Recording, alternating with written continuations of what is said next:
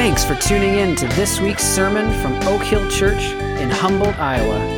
We pray that it helps you to know Christ, grow in Christ, and sow Christ wherever you are. For more information about who we are and what we're doing, go to oakhillhumboldt.org.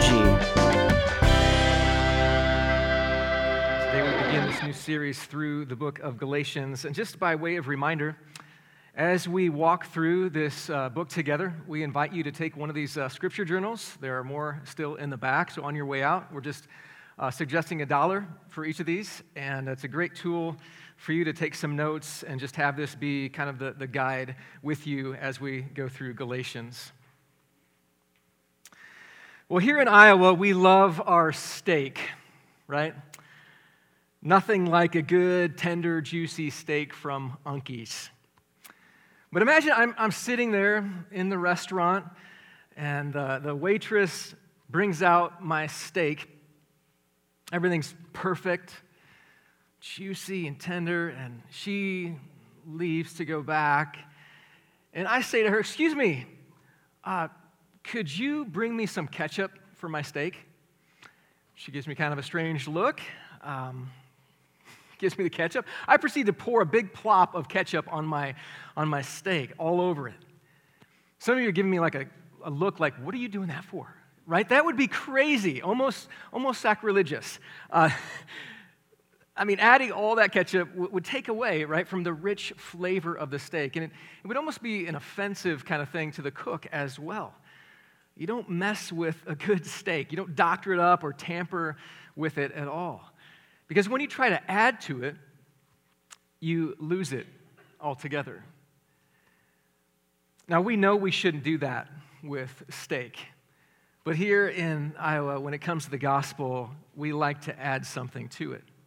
We like to mix in a little bit of our good behavior, our church attendance, our overall spiritual performance, as a way of making us right with God and keeping us right with God. But as we're going to see, when you add to the gospel, you end up losing the gospel. And we're not the first to do it. It's been going on for a long time. So today, we begin this new series through the book of Galatians. And the main point that Paul is making is this when you add to the gospel, you lose the gospel.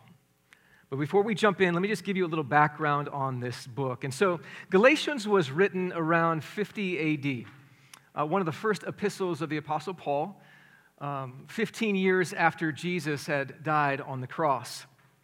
And notice he's writing this to the churches in Galatia. On the map here behind me, you can see this was a region, it wasn't a city. And there were different churches spread out in this region. Now, if you remember in the book of Acts, uh, the Holy Spirit came upon these apostles, these disciples, and they were commissioned to go with this gospel, beginning with uh, Jerusalem, Judea, Samaria, to the ends of the earth, and to be Christ's witnesses all over the world. And so Peter was considered kind of the apostle to the Jews. And as you recall, Paul, as uh, he was converted on the road to Damascus, was called and commissioned by Jesus to be the apostle to the Gentiles, the rest of the known world at that time. And so we see him coming into this region of Galatia, probably his first missionary journey, and he's planting churches. Now, let me remind you of what a church is. A church is not a building, right? A church is a gathering of God's people.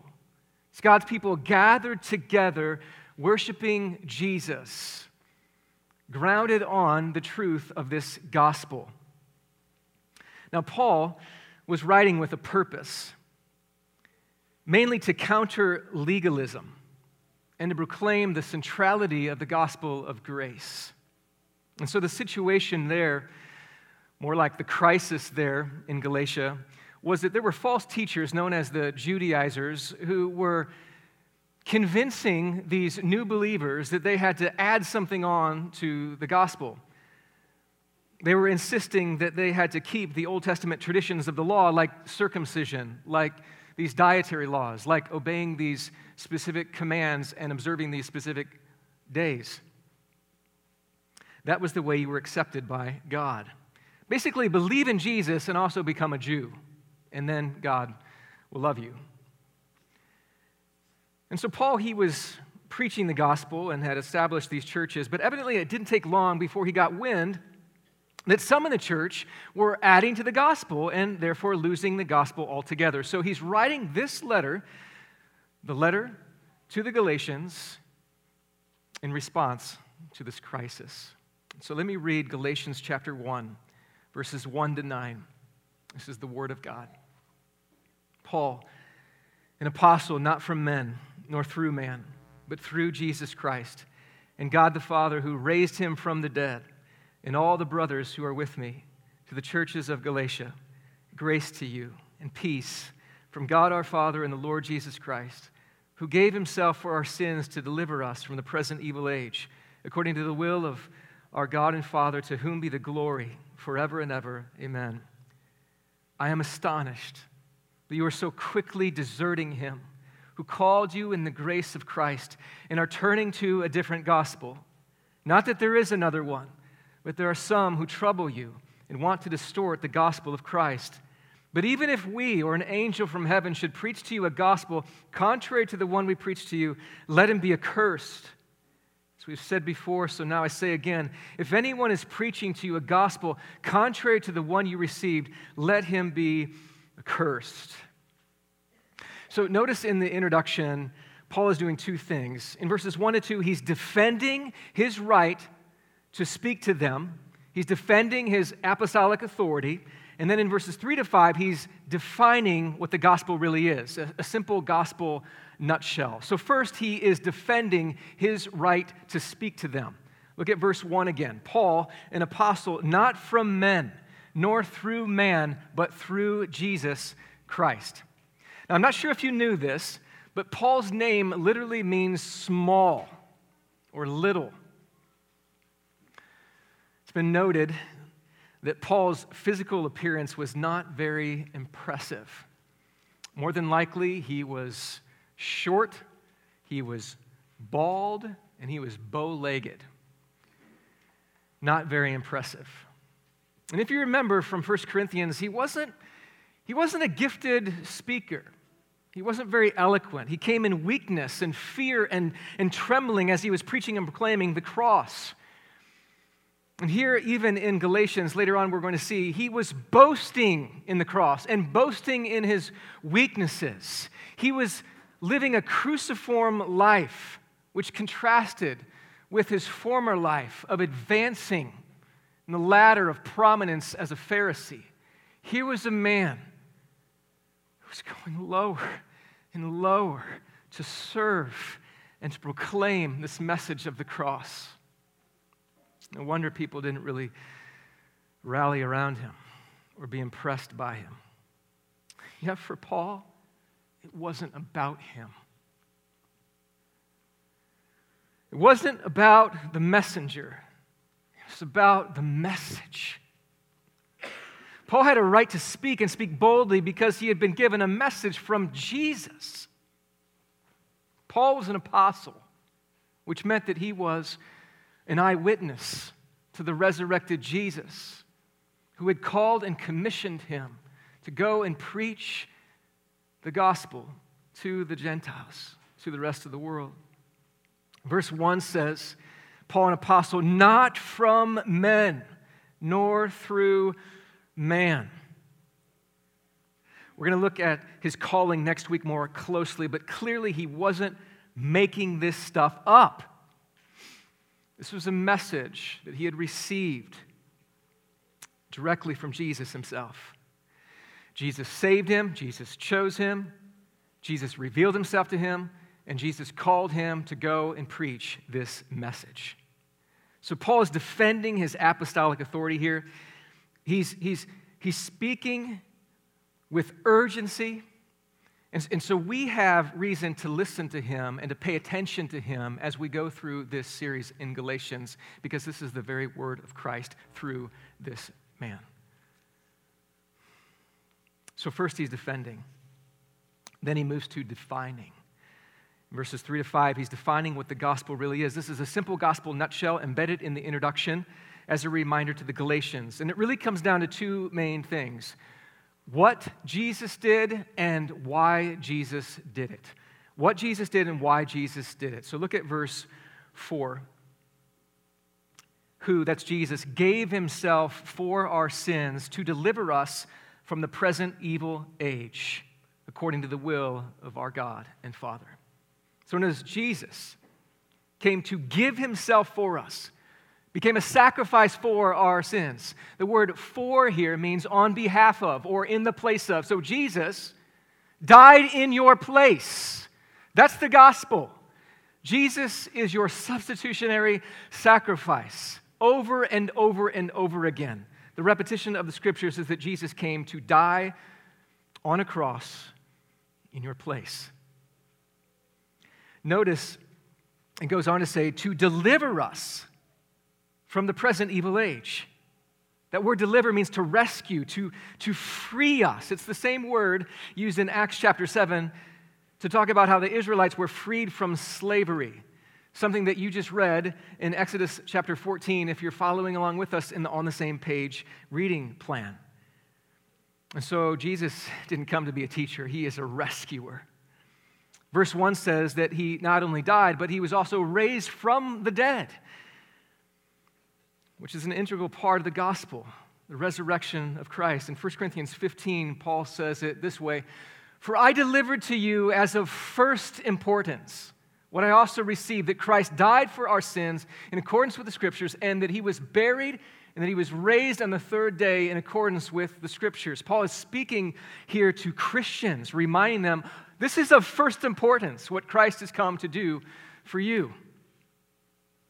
And in verse 3, it says, He did all of this to give us grace and peace.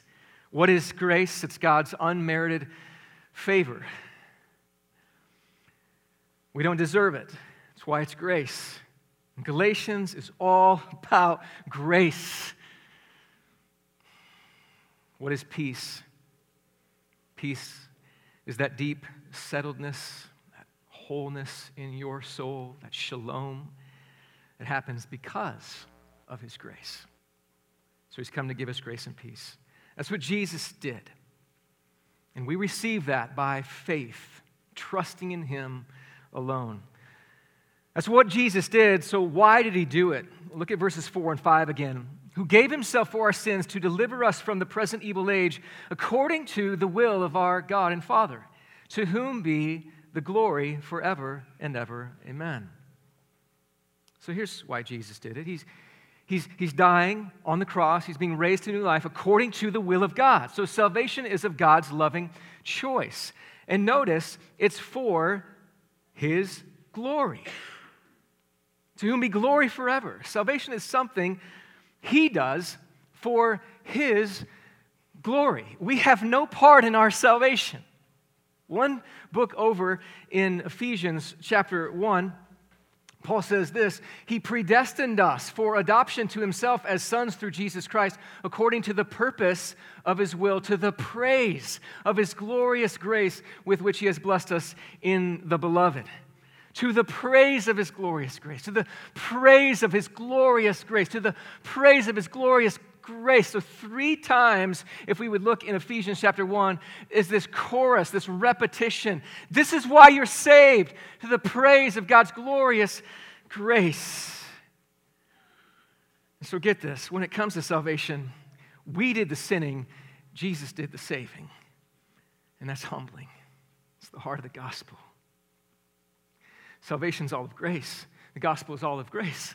This is why it's so precious to us. This is why it's so glorious to us. So that's the introduction to Galatians. Now, normally at this point in Paul's letters, he pauses to give thanks to these new believers for God's work in their hearts. But here instead, he gets right to business. Most preachers and writers have a pattern of some kind.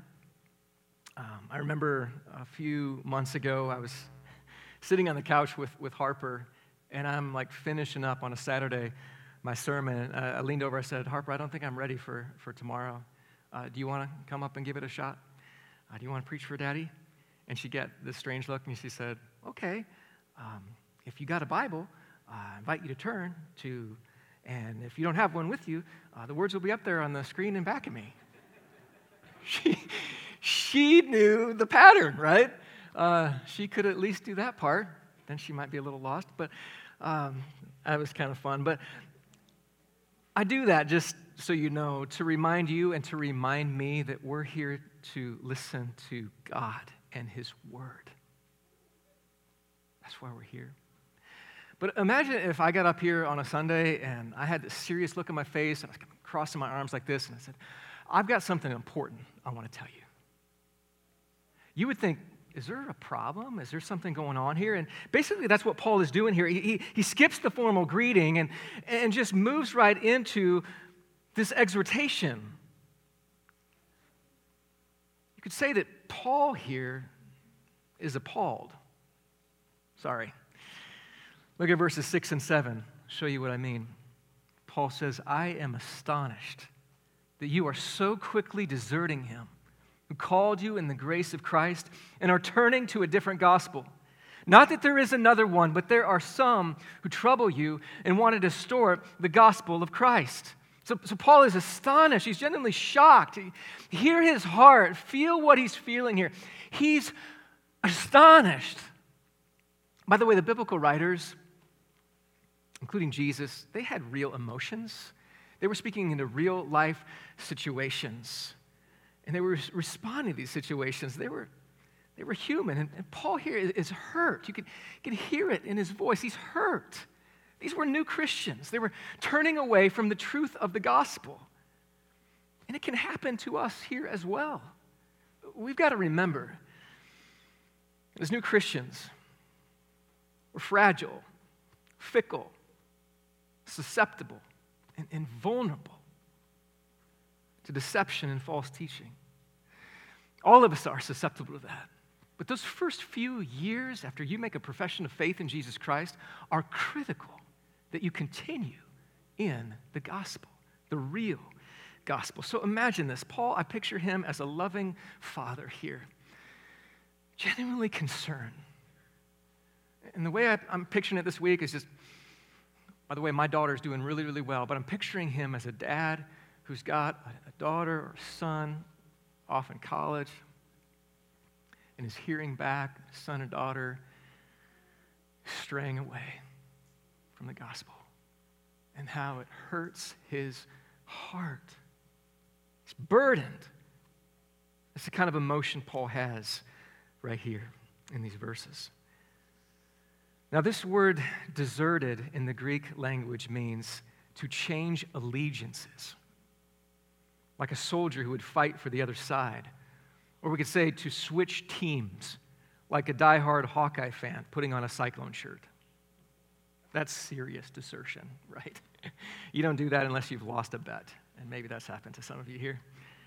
But, but seriously, it, it's one thing to switch teams, it's, it's another thing to fight for the other side, but, but a far more serious thing here is to desert the God who rescued you. And notice it happens so quickly. Verse 6 I'm astonished that you are so quickly deserting him. It's reminded of the Israelites in Exodus 32 who turned aside so quickly and made for themselves a golden calf. This is what was happening with the Galatians. They had heard the truth of the gospel, but were now putting on a different jersey. Picture it this way they had, they had put on these new robes of Christ's righteousness and grace. And now they were turning back to their old, torn, tattered, works based religious clothing. And that really affected Paul deeply. It hurt him. It wasn't so much, though, that they were forsaking Paul, though he may have felt that way in his humanity. This was deeper than pastoral loyalty, this was idolatry. This was idolatry. They were believing a different gospel and therefore forsaking God Himself. But I see here in these verses, he was not only shocked and saddened that they were so quickly turning away from this gospel, he was also angry, it looks like here, and livid at those who were distorting the gospel. These false teachers, these Judaizers, were perverting the gospel of Jesus Christ. Literally, they were reversing the gospel. Reversing the gospel. What, what does it mean to reverse the gospel? Well, there's an order to the gospel, right? There's an order to the gospel, or an equation for you mathematicians out there. It's Jesus' grace equals salvation plus good works that follow in our lives, right? Jesus' grace alone. By his grace, we are saved through faith. So we have this salvation, and then good deeds will follow. That will be the fruit. But they reversed this message. It was good works plus or added to salvation equals Jesus' grace and acceptance and love for me. That's a problem. That's a different gospel. Or to say it more accurately, that's not the gospel at all. When you put good works, a moral life, your church attendance, the sacraments at the forefront, and add it to the grace of Jesus, you poison the gospel. It's like a pure glass of water if I had one up here, and I just put one little dropper of poison in it, it's ruined. When you add to the gospel, you lose the gospel. Now, in many ways, we Iowans fall into the same trap as these Galatians. This works mentality is something ingrained in us as Iowans. And we don't even realize it. I mean, ours is a culture of farmers and teachers and small business owners, hard workers. I mean, we earn every penny we get. And we're, for the most part, a football state and a wrestling state. Maybe this year, at least for the Hawkeyes, a basketball state. Not so much for the Cyclones, having a rough year. We're a football, wrestling state. We're hard nosed, great work ethic, strong character. Right? We're known for that. Hardworking. We're also known for being nice. Iowa nice. Polite and respectful. I think family is also a big deal here. Families, we're tight knit families. We value family. Decades sometimes in the same churches, the same traditions. And I just want to say, for the most part, all of that is really good. We're glad to be Iowans, right? And yet, so much of that is what contributes to what I like to call the Iowa gospel a different gospel. We have this tendency toward being a good person for God. Like, we actually think that from day one, I've always been a good person, I've always been a Christian. Just like my parents, just like my grandparents before me. And we jump through these religious hoops thinking that that's enough or hoping that that's enough, right? Like, I, I was baptized as a baby, I went to church as much as I could, I got confirmed, kind of looked the part, and I just kept being a good person. I worked hard at being good. And we compare ourselves to others who are not as good as we are, so as to justify our goodness and we totally forget about Jesus. Oh, sure, yes, I know he died, he rose again, but that's kind of a back in the for or back in the background, really at the forefront is what I've done for God. All the boxes I've checked. It's a sneaky self righteousness that creeps in and affects all of us. Doesn't matter what church background that you're coming from or coming out of. Remember, um, a couple years ago, I was teaching a starting point class, our newcomers, new members class, and there were, I think, 16, 17 people in there, and 11 different church backgrounds, if you can believe that. So, Oak Hill, we welcome you no matter what kind of background you're coming from. And for better or worse, I think we carry those past church experiences into our adulthood, and it often taints the way we think about God and what it means to be a Christian. And let's not forget that even as real born again Christians, we still struggle to remember our need for the gospel every day. I think there are some of you who, who still think that the gospel is for your entrance into the Christian life and for your exit into heaven. But as far as this gap in between, which represents your life, well, that's about you and what you've got to do to be a good Christian, to keep the acceptance, right? To, to keep yourself in the love of God so that He would be pleased with you. And you forget what Paul Tripp calls the nowism of the gospel, the nowism of the gospel. In other words, we can actually think to ourselves, well, Jesus got my salvation started, now it's my job to finish it. Wrong. The Christian life begins with the grace of Jesus, continues with the grace of Jesus, and ends with the grace of Jesus. It's all about the grace of Jesus. Every moment of every day, we need the gospel every day. Because it's so easy to drift away from the gospel and to forget what we have in Jesus. In Hebrews 2, verse 1, says this Therefore, we must pay much closer attention to what we have heard lest we drift away from it, lest we drift away from it.